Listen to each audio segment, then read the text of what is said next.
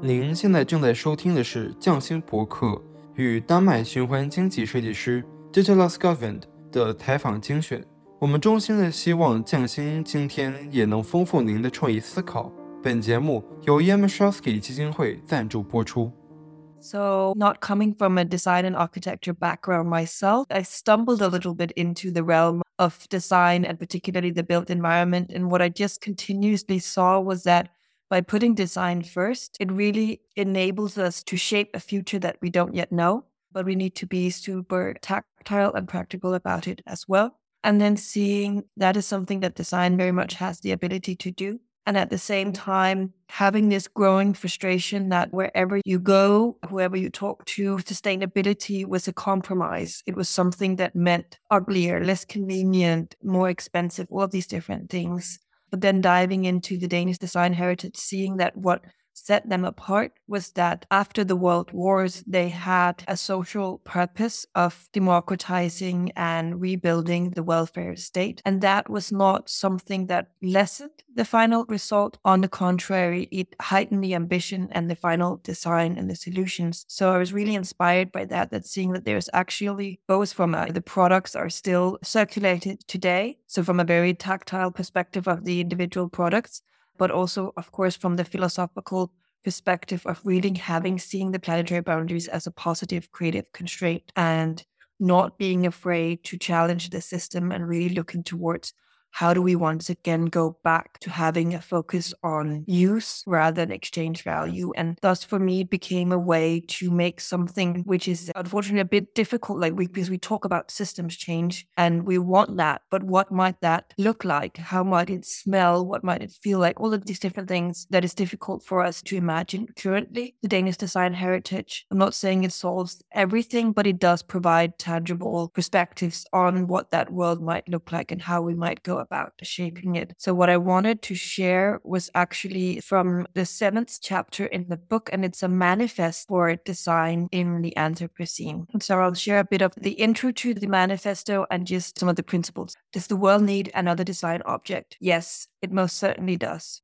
However, unfortunately, a large part of the designs made today we could have very well been without, mainly because it's been made to drive exchange rather than use value the result being limited problem solving and improvement for the user and society at large, but with high gains for the financial sector as a driver for sales. Did we really need that new color? So, design and designers are at a crossroads and face a choice.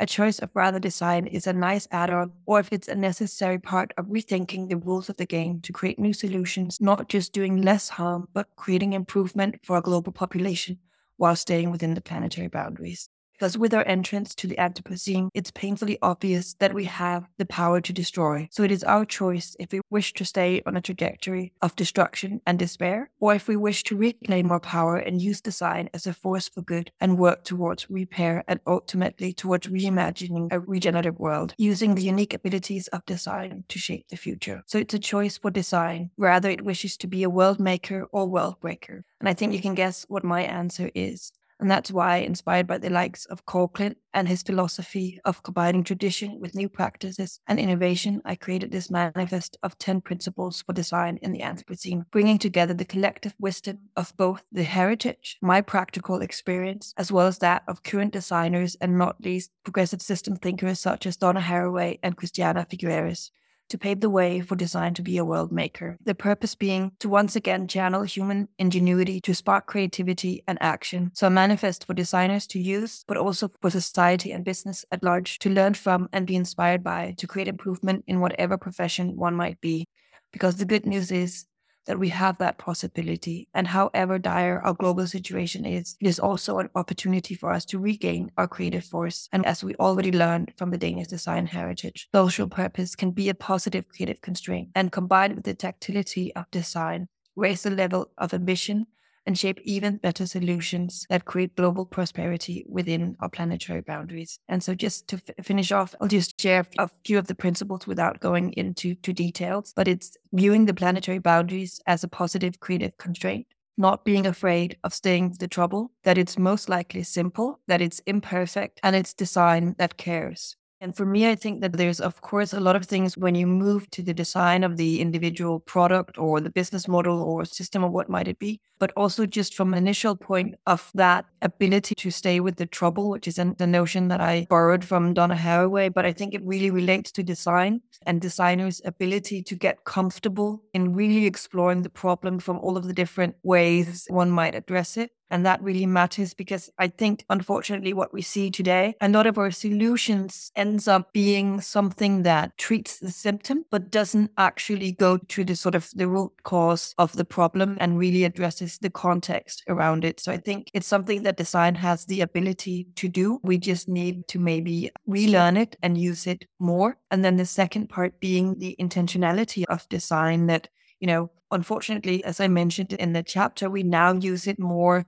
as a sort of driver for sales or the exchange value of as soon as the product leaves the store, there's not a lot of value left. But if we go back to a focus on use value and creating value for people while staying within the planetary boundaries, there's that opportunity within design as design always questions everything, right? Whether it's a teacup or a school or whatever you're designing, you're consciously making choices of the shape, the color, everything is up for discussion and for debate, which I think if we look at the amount of things that we take for granted as being natural when in fact it's social constructions that could be different. There's really something in utilizing that opportunity of intentionality to ask those questions and not just mm, take things for granted as a natural state.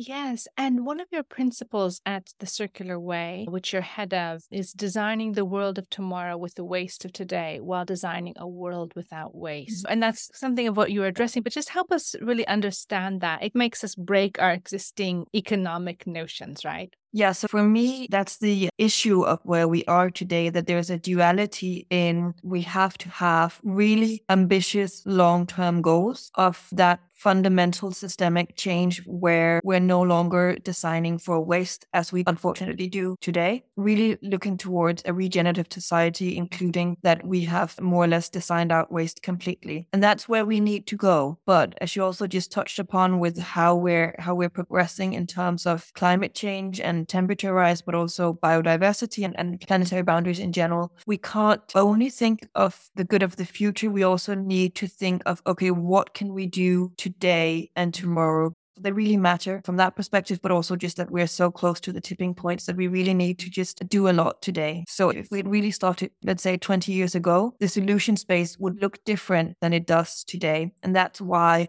some of the work that we've really been involved with in the circular way, but also in Linear, the circular way, which was the entity that's been doing a lot of material innovation. So taking waste streams, particularly in my plastics, textiles, you name it, that were of the lowest grade. So would either be incinerated or landfill, and then turning them into new products via design. And so that's, in my perspective, a good thing to do for the short term because we want to make sure that it's not incinerated and it stays in use as long as possible. But of course, in a future world, we wouldn't want those materials becoming waste in the first place. And that's a duality that we need to be mindful of continuously. How do we create that short term progress, but without just continuously enabling the wrong solution? So, from my perspective, and sort of one thing being designing the products and the value chain around it, but also the business model around it having a focus on not doing a lot of capex investing so that if you do that you end up having a certain amount of years before you have your return on investment and then you actually rely on that waste stream being available for that amount of time and then you end up being part of problem rather than solution could be the case at least so, really figuring out how do we solve all those short term challenges and designing with the ways that we have while being mindful of not ending up essentially just reproducing the existing system that we have today. And I think circular economy holds a great opportunity. And I think it's a necessary part of the solution space. But we do also need to be mindful that when it comes to absolute sustainability, effects so far have been limited because there is also that challenge of it rather than challenging the existing systems, it becomes an enabler of business as usual. Because if you're a fashion company, could be an example, and it's like, oh, it doesn't matter that we have a lot of dead stock going, not even reaching the consumer, because at least we have, we can turn it into a new product in a new waste stream. And that's, of course, not where we need to go. We need to continuously and always be mindful of reduce. That's the starting point. That if we want to be sure that we're staying within the planetary boundaries, reduce is the easiest way to go.